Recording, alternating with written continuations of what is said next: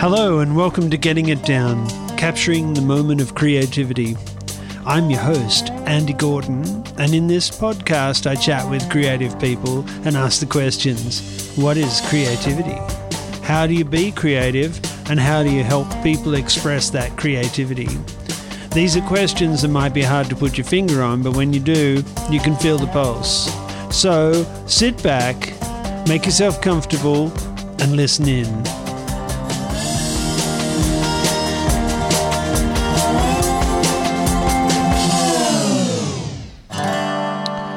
Welcome to this episode of Getting It Down, where we're in the house of Dale Miles, a Sydney based sculptor. Thanks so much for having me here, Dale. Thank you, Andy. It's a great pleasure to talk about art at any time.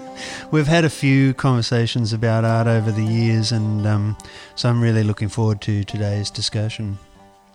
You've got a show coming up.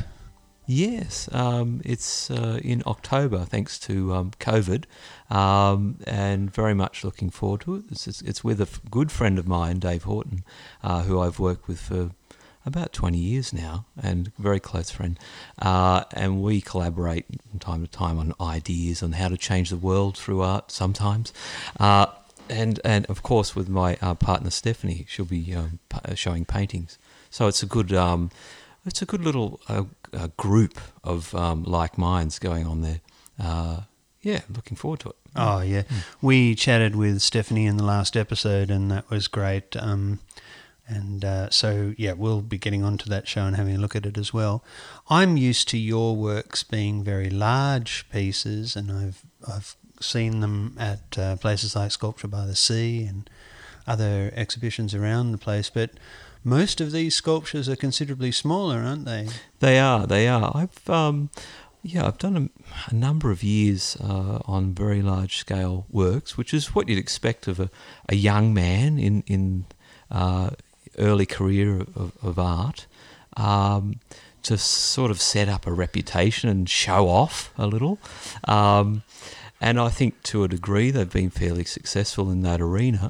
Uh, but you know, quietly, I've been making these other uh, pieces over many years now in in somewhat secrecy uh, that are more of a human scale, and they have something else to be said uh, about where I'm I'm what I'm interested in in, in sculpture in particular, um, and I I like them a lot at this scale. I think it's the new uh, scale for me. Mm. Um, I've certainly I, I will still contribute to those large outdoor sculpture shows, but not so so much in the future. I think it's uh, quite exhausting. Mm. Um, you you give a hell of a lot.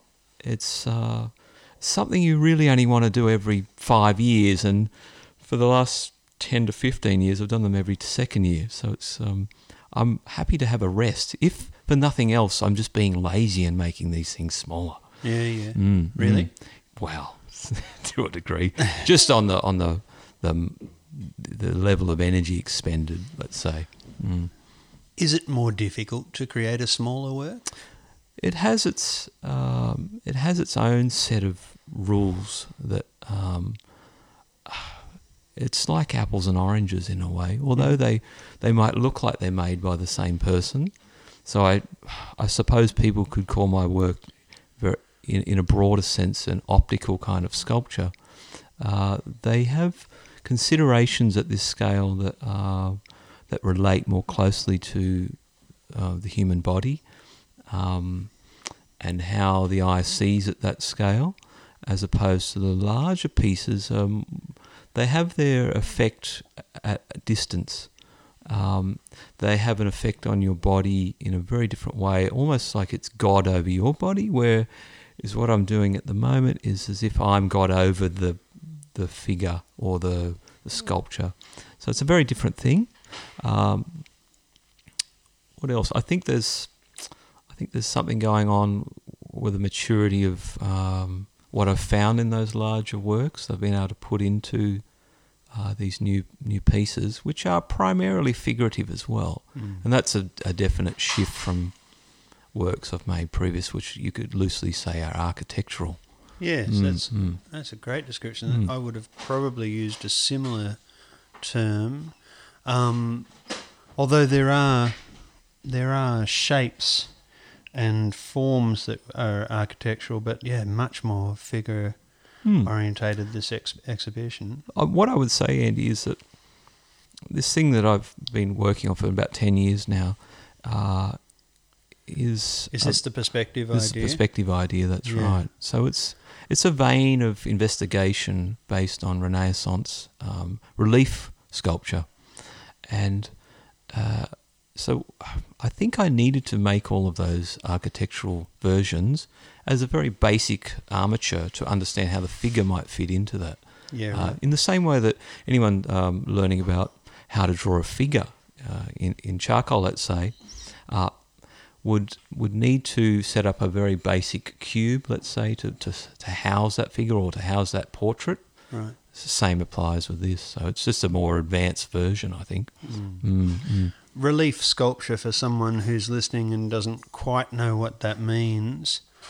Is that the sort of sculpture that one would find on the side of a building rather than the sort of thing that one would walk around in a gallery? Is that a pretty good description? Very much so. Uh, so traditionally, a relief sculpture is found. Uh, it's a type of installation, and I don't like to put installation as a thing that's come about in the last fifty to hundred years. I think Bernini was a great uh, installation artist, and probably better than anyone who's living today.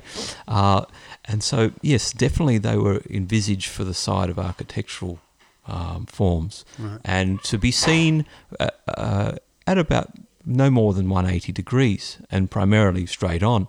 Uh, and they, what they do, they play on the eye, they play with light and shape and, and tone and shadow in a way that can fool the eye to think that is actually deeper than it that actually physically is. Right. So there's a great optical game going on there. And so what I'm doing with my work, probably in the last 10 years, and especially with these figurative works, is to take that language, which is a very particular language that has its flaws, and to um, and to show the viewer how it operates. Um, and by doing that, I take it away from the wall. Mm. Uh, now, this is something that I haven't seen much of, and I must say it, it excites me. Uh, I, I, it came about really because I, when I was studying um, these Renaissance masterpieces in Italy, I would often be poking my head around the side, as anyone who makes things does, to work out how they, they, they operate. And Right. so, poking my head around the side, banging your head on the wall, I was like, why? This is not fair. I want to see how it's done from the back. Yeah. So then I started to make my own investigations into that, um, and uh, found some things that I thought were fairly new, and that is a world that I've been happily mining for some time now. yeah. Um, still made by the hand, always. That's very important for me. Um, I know there are some people who are working in a similar feel. I mean, the work may be, may look similar at a distance, but I think fundamentally they're very different. Um, mm. These are very livable pieces too. Like I can imagine them being almost anywhere. Um, whereas I guess some of the large scale sculpture is designed with something specific in mind, or you know, you need a fairly large area to put it in. Yeah, true. Well, I mean, do you imagine these being almost anywhere? I could, yeah, very much so, Andy. I think they need to be in a place that has, um, uh, that is at a human scale. So it has to be in a room or it could be in a courtyard. It's not something you put out in the field easily. I think the scale, well, scale in general is very difficult to deal with outside. You can make a monstrosity, or you believe it to be a monstrosity in your studio, and you put it out in the field or a large sculpture show, and it becomes a postcard. That's very disappointing. Yeah. Uh, so th- these these need some form of architecture around it, whether that's someone's lounge room or courtyard or small garden. Um, these could quite easily go outside, but it has to be a controlled exterior um, space. Uh, certainly, I do make the works, and this is different to relief in one way. Relief has a very controlled um, light source on the whole Mhm. um, because of its flatness. Because these are three dimensional, you can walk around them. Uh, I try to compose the light and the shadow with multiple facets uh, to, to consider there. Um, that that is that's hard to do, I must say. I do start with a singular source, but then it quickly goes awry, and I have to have m- multiple sources um, playing a part in its final um, uh, version. Mm, mm. What are these sculptures made out of for this show? Most of them What's are the- made out of uh, a, a type of cement. It's a gypsum cement called hydrocal uh, or hydrostone, which is, I suppose, it's just a type of cement, really. Um, so you've got all these various types of um, hardnesses in, in gypsum. Uh, one of the, the most basic one is plaster, but then you work up the scale, and you can get to hydrostone. I think you could perhaps even consider cement a type of um, um, uh, gypsum base. Mm, mm. But yeah, they're sort of in the middle of uh, hardness. So they're versatile in terms of being able to be carved uh, or even modelled uh, to a degree uh, and sanded, etc. Uh, mm. I think it's probably difficult for a um, someone listening to visualize what's happening. Um, Yes. is it possible to explain the idea of the perspective if we if we're looking at it in our mind's eye? Hmm. Okay. Um, well, uh, it's probably easier to explain what's happening first in a in a smaller architectural form. Yeah. Now, some of your listeners might know a work of mine that was shown at Sculpture by Sea in 2015. Uh, it was a small bus stop, uh, only about two to two and a half meters high, and in it, what I'm doing is um, I'm presenting the viewer with a very a very simple view in a way of a bus stop, but it's in three point perspective. Now that is essentially setting up uh, three points where the, the lines of the architectural form would converge on a horizon, as it were. So two on the horizon, then one above, and so most of the the bus stop, as it were, conforms to that law. Um, the tricky part in my sculpture, of course, is that it's it is three dimensional. You walk around it, and so at, at one point, those laws have to be swept aside for some other rationale to take place. Um, that's the bit I can't really put my finger on, I must say, Yeah. as to what's going on there. It's a felt thing. Yes. Um, it's certainly okay. So I'll leave it that for that point. So what I what I'd say is that once I do get some kind of visual logic happening there in the work, whether it be uh, uh, the architectural pieces or the the figurative pieces, then a lot of the other parts do comply to that. Uh, and we were speaking earlier about one of the figurative pieces, how you, you come to uh, accept this, these ridiculous proposition, visual propositions after some time. And I think it's a way of, I think there's uh, a great limitation in the human eye. Uh, and I'm trying to show where these limitations might sit and how they can be played with uh, for the benefit of overall, for the benefit of the viewer to understand a, a, perceptually a deeper state of, of the work. Uh, uh, yes, it's a bit mysterious to me, which is how I like to keep it somewhat. Uh, there are artists that I look at continually because they offer me more and more uh, uh, insights into uh, what I'm doing. Uh, they they're great for a reason because they're the gems that they've imbued in the work just keep coming out. You've just got to stay with them, and I hope to put that into to my own work to a degree. That if you stay there, you will get rewarded in time uh, with new ways of seeing. Well, it's interesting that you say that because I can remember the sculpture that you're talking about from Sculpture by the Sea, and I think that was pretty early in the in the this exploration that Mm, you're doing. Definitely. And I remember it was really unsettling. Yes. yes. Um, and there was a feeling of, of giddiness and, and discomfort looking at it, and it was a very complex thing to get your head across. It didn't give everything away to begin with, and um, I think I've then watched you develop this this idea further over the years to the point where now I'm looking at these new works and I'm really I'm there I'm very comfortable with them. My brain is making up the difference. or it's it's almost um, happy to see a new perspective. Right. Yes. We were talking before about how um, before we started the podcast, uh, I asked you, "Is it true that the eye is the thinking still that the eye turns things upside down and then the brain puts it back the right way?" Mm, mm. And um, and we reckon, yeah, that's the, still the current thinking. Yes. And um, and I, I couldn't help but thinking, looking at these these new works, that the the difference in the perspective, my brain was slowly getting better at actually enjoying and seeing it in a playful way and in right. A, well, uh, you know. I hope to have that effect to, to a degree.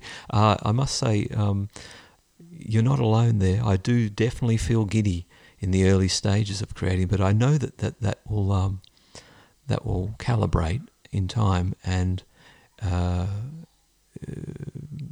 there will be something found after that settles, as it were. Yeah. Um, It'd be a mm. cheap shot if that was all you were going for. Which I think, and it's not. It's so clear that's not what you're no, going there's, for. there's lots of dimensions, and these have taken some years to make and to finally realise as a as a language. Um, they are all slightly different, as you'd hope in any body of works, and there are different modes of perspectival and um, perceptual um, fields investigated in each, and that's something that I really uh, need to do um, as an artist. You know, it needs to be a proper exploration. Mm. It can't be homework, otherwise, why are we doing it? Uh, it needs to feel at least like you're contributing something to that lineage, perhaps. Mm. Um, and I've just been lucky to stumble upon something here that is uh, that's giving me great pleasure in in finding, mm. uh, and I hope that transfers uh, through to the, the viewer when they experience them. Uh, some people will hate it, but that's absolutely fine as well. Oh, of course it is. Uh, yeah, mm, yeah. Mm. They're just not um, on the same page. That's okay. Oh, that's fine. Mm. Uh, I know that some of these works are done or constructed, if you like, differently. Um, what's what's the process? Ah, well, um, I I love to model. I love to carve. Uh, so I've combined the two processes. They're two different in, things. They are very they? different. That's right. Mm. They're they're. Uh, I'm not sure if um, they naturally go together very well, but I found a way of combining them somewhat. Uh, so when I get an idea, it, it, actually starts as a drawing to a degree. Just well, there's, there's another question. How yep. does the idea begin? Mm, I think that's for a lot of artists that I admire, they do draw a lot and they try to crystallize something, not all of it, but just something of what is bugging the hell out of them uh, on paper to start with. Uh, knowing that there's you needed to leave enough for the final form, whatever it be, in whatever medium. Um, so it always starts as a, a, little sketch of some sort, or multiple sketches, and then I might do some uh, reliefs, straight reliefs, that is to say, straight on a board, uh, where they might protrude from the drawing, as it were. And so I've made some sculptures about that process as well. Um, we quite obviously see this amorphous cloud created in the drawing. It gets some crystallization in the line. Then some actual physicality occurs. So the, the relief starts to grow out of that. Then it gets full three dimensionality. And so it's showing a process there. There's something that Michelangelo, one of the, one of the great sculptors, uh, shows in his work. He shows the, the start and the end of the work and even the destruction of the work. And I think that's an important part as well. Uh, so, yes, I, I start with a drawing. I might um, find a, an appropriate scale for where that sculpture might feel right. And then I start to model um, with clay uh, to get at least one side. So a tradition, like I was saying, a traditional uh, relief. From there, then I might take. Are you firing at that point, thinking no. about so many other opportunities, or are you really quite singularly focused on that first change, as Uh, well, I, I don't fire the works per se. Uh, in the clay, I always keep it in a puttyable state Right. and wet. And so uh, from there, if I have at least one side of the, the work, then I will take a cast of that and maybe replicate it again in uh, in the cement, Right. and then work it again with clay on the back. Let's say. Right. Um, that's one process, and then that will. That's so it becomes a combination of a, a, a cast version of the modelled piece with new modelled pieces on the back, and then that gets cast again. So a waste mold, that is to say, if listeners are unsure what a waste mold is, it's essentially plaster, a cheap plaster, flicked onto the surface in two parts and then separated, and then the contents of the original removed, and then you pour a slightly harder version of the material in there, and then chip away the exterior. This is something that Rodin would use extensively in his um, sculpturing career. Uh, and then I've got the final, what looks like the final, and then I can go ahead and carve into that because I absolutely love carving, and I, I see great potential in getting attention to the surface. Uh, there's a fineness that you can achieve there that the Egyptians do so well Mm. in their relief carving that I don't want to miss out on. Uh, you know, when you're carving, you sort of visualize it as removing onion skin at a time or thinner or, Wow. or taking a piece of paper away from a stack of papers. So you've got these multiple opportunities to find the final state. Uh, this is something that Michelangelo and his contemporaries did extensively. You know, you, when you're looking at a Michelangelo, you're not looking at the, the first go.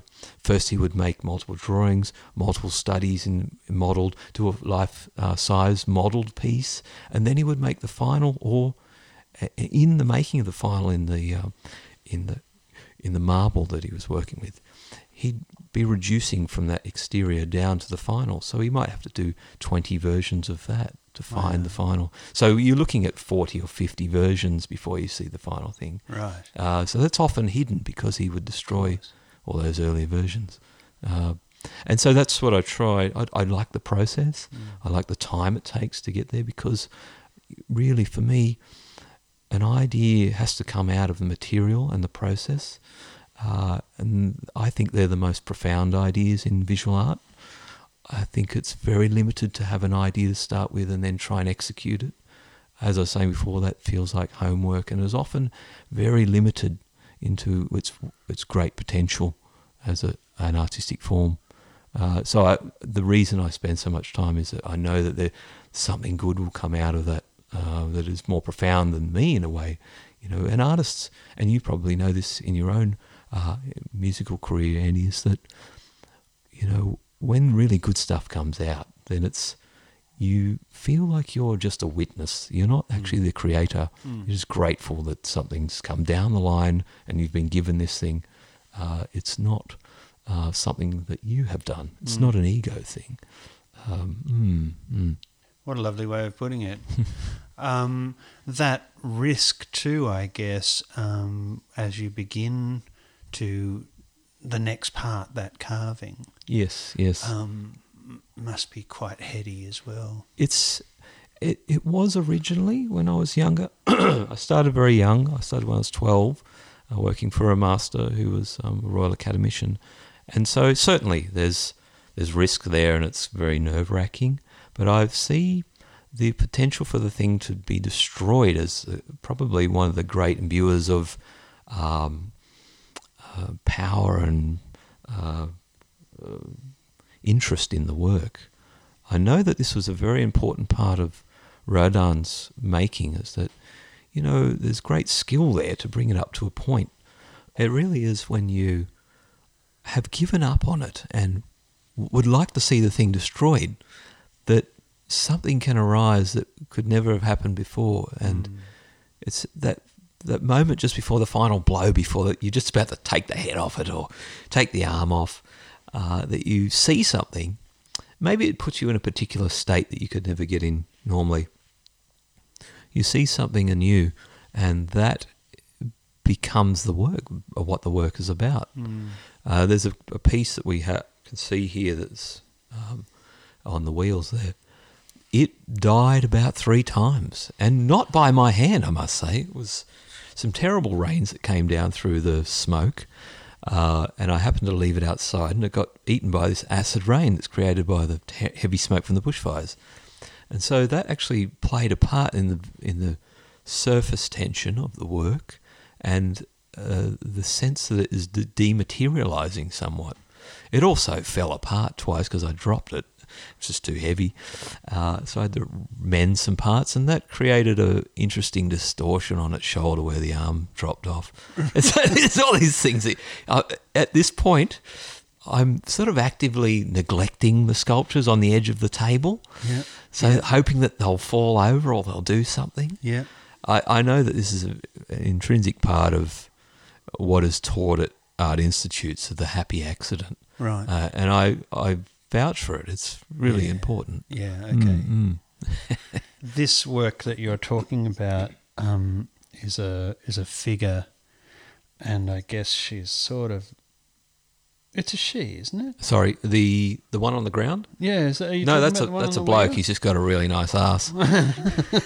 So he's a fella, and he's lying down on his front, and he's got his shoulders up in the air a little bit. yeah, yeah. He's sort of sunbaking in the nude with yeah. a book in his hand. Yeah, yeah. a little sphinx-like, but not Yes. quite. He's certainly not quite as peaceful.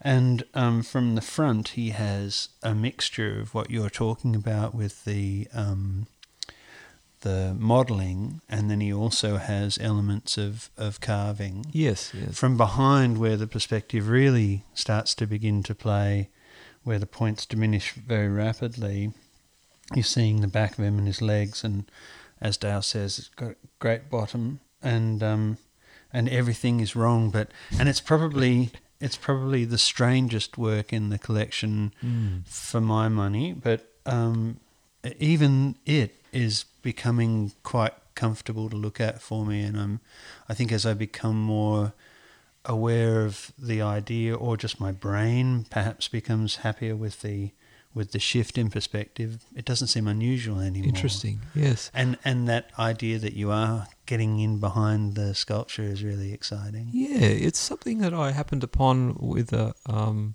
at arts, my first art school.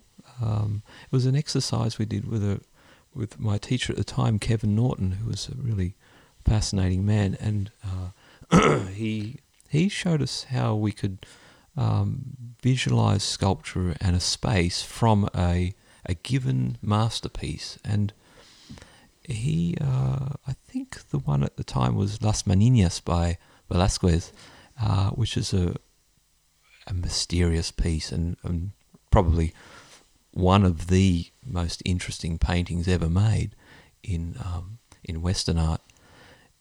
We had to visualize the figures and the objects in the space and make a three dimensional version of. It's extremely hard to do, uh, but to put your mind there um, was extraordinarily enthralling, uh, and I kind of got hooked on it, and and had sort of secretly been doing these little exercises and not really showing them for from then on. And so, in a way, these are born out of that first experience trying to visualize a space that is essentially two dimensional and trying to re uh, give it new life and, and space. Uh, yeah, it's um, In the context of that exercise too, it's a space that you weren't privy to. absolutely, and possibly the space didn't exist ever. Uh, some of these artists who made the works were, as we know, they're greats for a reason, and and they they could invent spaces and fool the eye significantly enough. Now, saying that the space uh, was probably real in that particular instance, and and the sitter certainly was, being the the infant of the king and and queen at the time of, of Habsburg dynasty. Uh, but you know, it's hard to know. Hard to know what was invented and what wasn't. Uh, yeah, it's yeah. So so in a way, uh, painting has played a big part, and and drawing has played a big part in these works. They are optical. They are pictorial. There are things that relief traditionally shares from the two dimensional world. There that often isn't able to be commented on in in the proper sculpture field. That is to say, the in the round sculpture.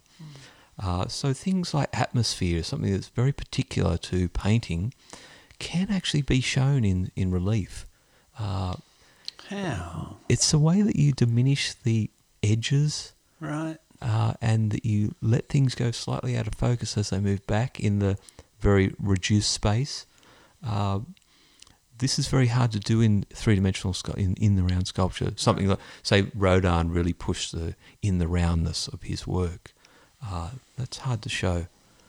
That's what excites me that this particular type of thing that I'm working with now can still show those things that Leonardo had over Michelangelo with his painting. I can show atmospheric perspective. No, no, no, no, no. Yeah. You can only sculpt um, uh, things in space.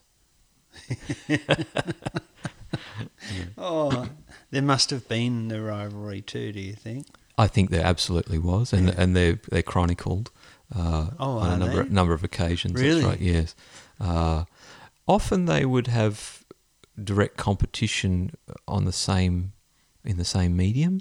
So there's a there's an occasion in uh, what was then the sort of town hall of of Florence uh, when Leonardo was middle aged, and Leonardo's I mean Leonardo was middle aged, and Michelangelo was quite a young man.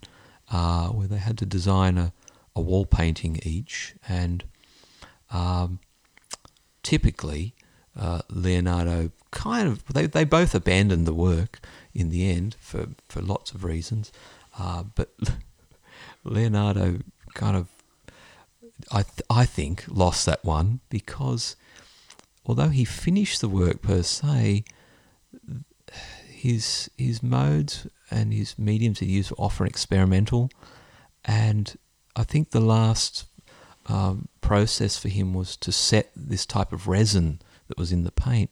And to do that, you needed heat, so he had a fire underneath the wall and essentially melted his own work before his eyes. You could imagine the giggle Yeah. that Michelangelo would have been having at that fact. Saying that Michelangelo didn't actually end up painting the thing, I don't think. I think he only got to cartoon stage, which is a one to one drawing essentially on, on papers. Uh, yeah. Great. Oh my goodness. Um, I think we know what happens when you hit a wall creatively, um, Mm. because I guess you've hinted at it. You're you're not um, too worried about knocking its head off. No, no. But what what happens when you really thought you were onto something, and you start to become disillusioned or disappointed? Is it the same? Hmm. Do you just take an axe to it or a hammer to it, or do you push Uh, on?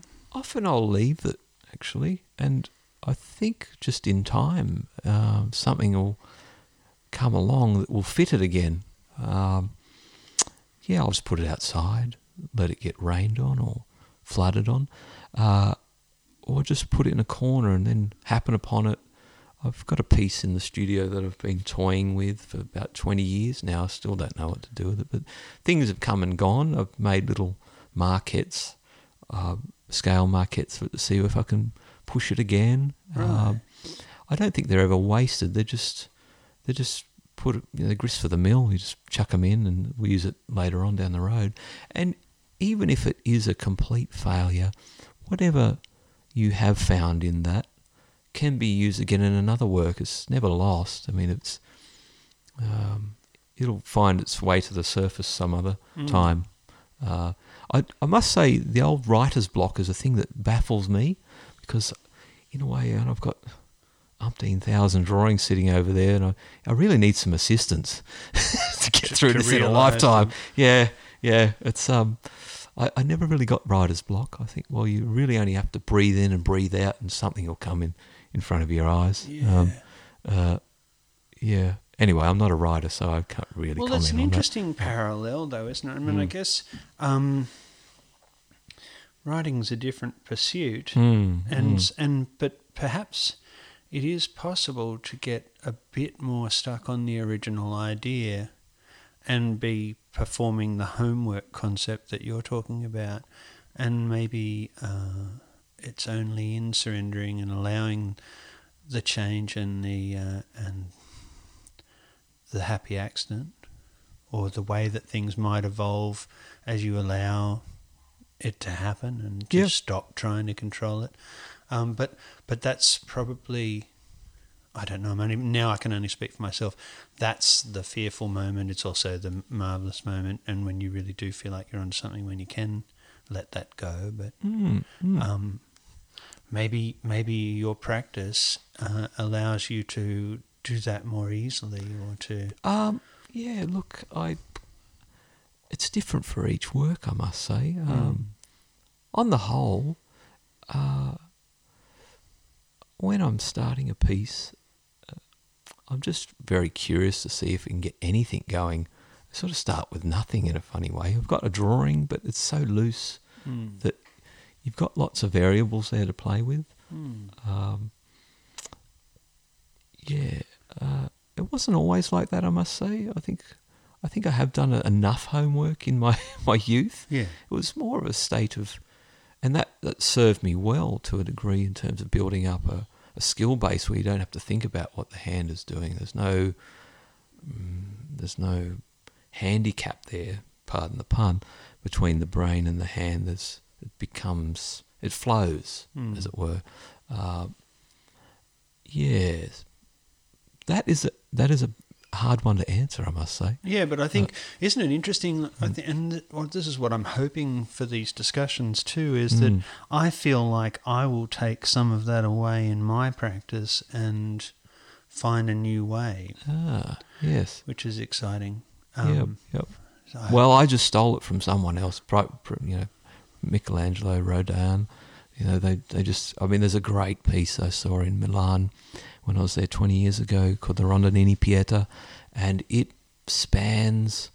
I don't know. Well, they've got a piece here that was made 27,000 years ago. It's a it's a replica of a Venus de Willendorf, um, and you know that one piece, the Rondanini Pieta by Michelangelo, speaks to this, and it also speaks to the last 20 years of sculpture. So there's a huge span of time there. Um, he destroyed it essentially, or half of it. Right. It was a it was a late piece of his, his final piece, um, not made for any particular commission. So it was for the adoration of uh, being a very pious man, very religious man. It was a it was a pieta, which means a pity, uh, which is the dead Christ in the arms of the Madonna, and uh, it's it looks like it's Gothic. You know, the elongation of the the bodies harkens back to the 11th century rather than the century he was in. He'd just come out of a period where all his figures were very, very broad. They looked like landscapes or big blocks of stone, uh, even when he painted them. Um, so it was a breakthrough piece for him, and something wasn't working between the Christ's head or upper body and the Madonna's, and he just took a hammer to it and blew the whole top off, and it it looked terrible, and the arms still sitting there uh, like a pinnacle by itself. But what happened then? He keep, kept reworking that, and the body of the Madonna and the Christ came together as one, and there was something in that about the whole spiritual loading of of what that meant. It also was and this is something he had done for most of his life. But there's a very good example of the direct carving, uh, which came about. Really came to the forefront of, sculpture in uh, with um, Rodin and uh, his student um, uh, Constantine Brancusi, and uh, he uh, Brancusi primarily pushed that. So it speaks to Brancusi as well. Yeah, it's it's an extraordinary piece for how it's a time traveler. Mm. You know, you where which era did it come from? Mm. Uh, but he had to destroy it for it to be to become potent. Uh, and maybe he didn't even see in his life the importance of it for Western art. It's possible, Uh, mm, mm. Yeah, it's a wonderful piece. Goodness. Um, describe for us your studio or your workspace. What what's happening there? Well, it's it's very much a shed. Uh, in the great Australian tradition of the shed, great things come out of sheds. Well, I'm just suggesting that, but some great inventions have come out of sheds in this country. I must say, Yeah. uh, it's it's a a place of you know isolation and reclusiveness, which is, suits me down to the ground. It's very messy. yeah. Uh, and I think, like all great things in life, and valuable, worthwhile things, they start with a mess. Children, eating, sex, all of those things that are valuable. Yeah. There's a great mess attached to them. Well, I have been in there and it is messy. Uh, yeah, yeah, and you won't come away without some stain on you. Or, That's right. Uh, you know, it's it's very bad for you. And there'll be long term. evidence as well. Abs- yeah, you can't rob my house. Just follow the footsteps. um, yeah, there's you know there's gypsum cement and stuff all over the place, and it's it's quite dangerous in one sense, I suspect. I suspect, but I think out of that uh, primordial ooze, ideas do arise. So there can be, just like I was suggesting before, you know, there might be a head of something. It just happened to have fallen on something else, and then it on an arm that might be left over. So all these body parts everywhere as well. It looks terrible. Uh, and then that speaks to me about where a sculpture could go or how it could be Right. realised. Right. Um, a drawing of a head or a, a body part might fall on a, a sculpture. There's this interesting play between the really insanely flat and the fully rendered. Uh, so I really encourage the mess. Yeah. Uh, uh, yeah, I, I work. part of it. It's definitely part of it, Right. and uh, yeah, I th- I wouldn't encourage people to to um, clean when they approach art. I, you know, I have taught at um, some tertiary institutes in the past, and uh, I think probably one of the first things to get the student to forget is to is their habits about cleanliness. right. Uh, there is a letting go, a natural letting go that needs to take place when you're thinking about painting or sculpture or drawing. Uh, it's part of the deal. Mm. How hard is that to to get across? It's different for each student. Um, some just are naturally like that, and Yeah. you only have to. Say I mean, they're really okay. Yeah, yeah. actually, have to tighten them up a bit. they're they're out there. Uh, I don't know. Some some are impossible. Um, you know, there's people I've taught who, um, well, I wouldn't say I've taught them actually. Uh, well, I've talked to, uh, who, no matter how hard they try, they just won't be able to do it. It's it's Can't maybe the wiring them their mind just won't can't go there. Uh, and some that you only have to give the smallest sentence to once every six months, and they can use every kernel of that information and then grow tremendously. Uh, that's kind of why art schools should be maintained for just those those guys that that need that. Yeah. Mm, mm. Yeah. And you're working at a school these days too Mm. as, as a, a secondary um, element to your life. Mm. Uh, what's that like working with young people? I mean, they'd be younger than art school. They would, yeah. Well, look, I'd call the place um, like a university for twelve-year-olds. It's it's it's a bit different from your average high school, and certainly very. Um, it's a great pleasure to work Yeah. there. It's um, How has that changed your practice of, of sculpture or, or making art, or has it? It hasn't in terms of its uh, uh, what I'm doing. It in terms of what I finally produce. It has. Uh, I don't think it's changed the form of my sculpture. It's changed the way I organise my life to allow me to sculpt for more time. Uh, strangely enough, I hadn't worked full time. Well, yes, I had a little, but before I started this gig, uh, I hadn't worked to that intensity before Right. uh, for an employer, and I thought that's it. I can't continue a practice at all. Right. This is going to be impossible. Yes. at the workload. But 'Cause you won't strangely enough, time. yeah, won't have the time. Mm. But strangely enough, I mean, uh, I've I've made more work in those years than I had previous.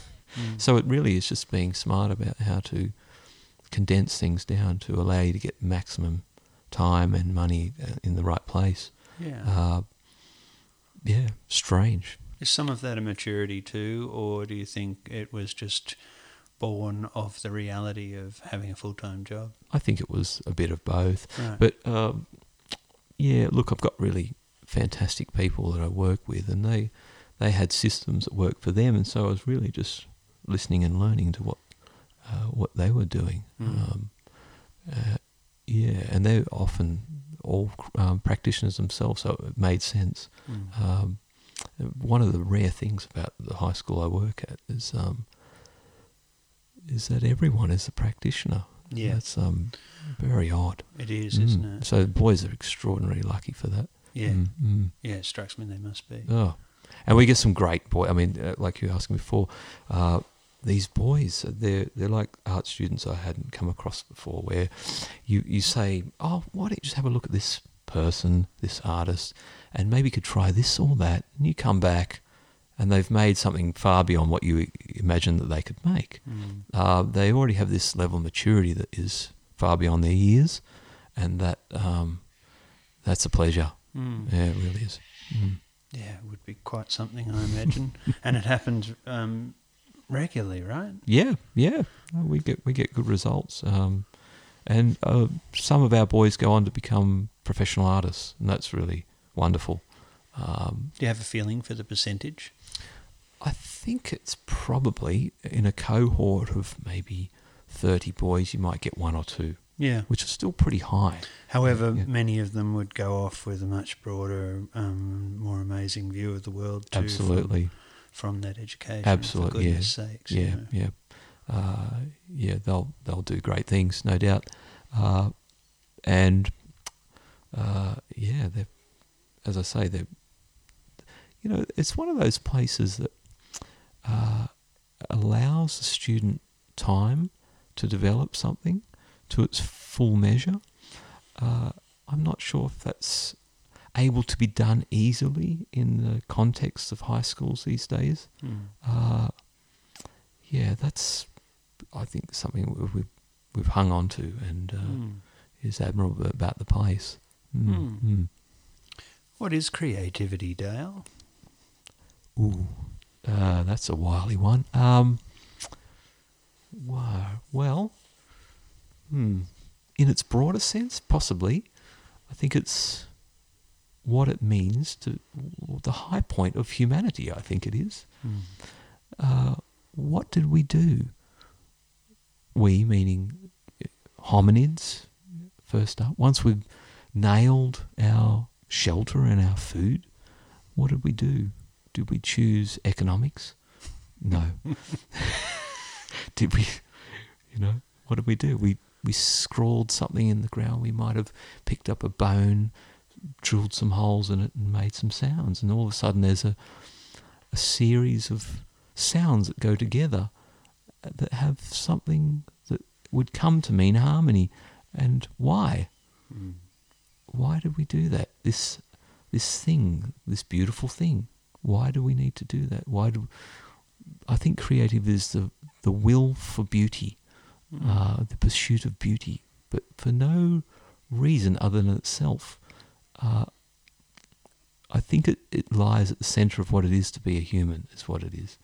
Um, you know, I've had students come back after making a big mistake to become this or that, high flying, high powered um, careers, which have been very successful, but there's this niggling thing deep at their core that they need to pursue a drawing for some reason.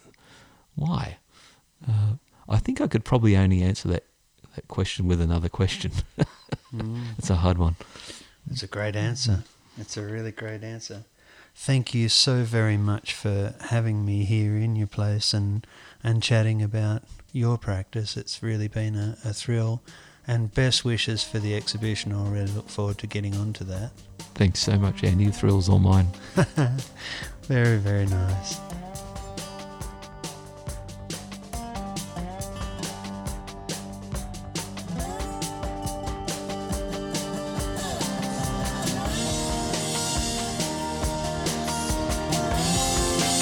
Well, you've been listening to Getting It Down conversations about creativity. I hope you enjoyed what you heard and please tell your friends about it. That'd be lovely. Remember to subscribe and join us for the next exciting episode.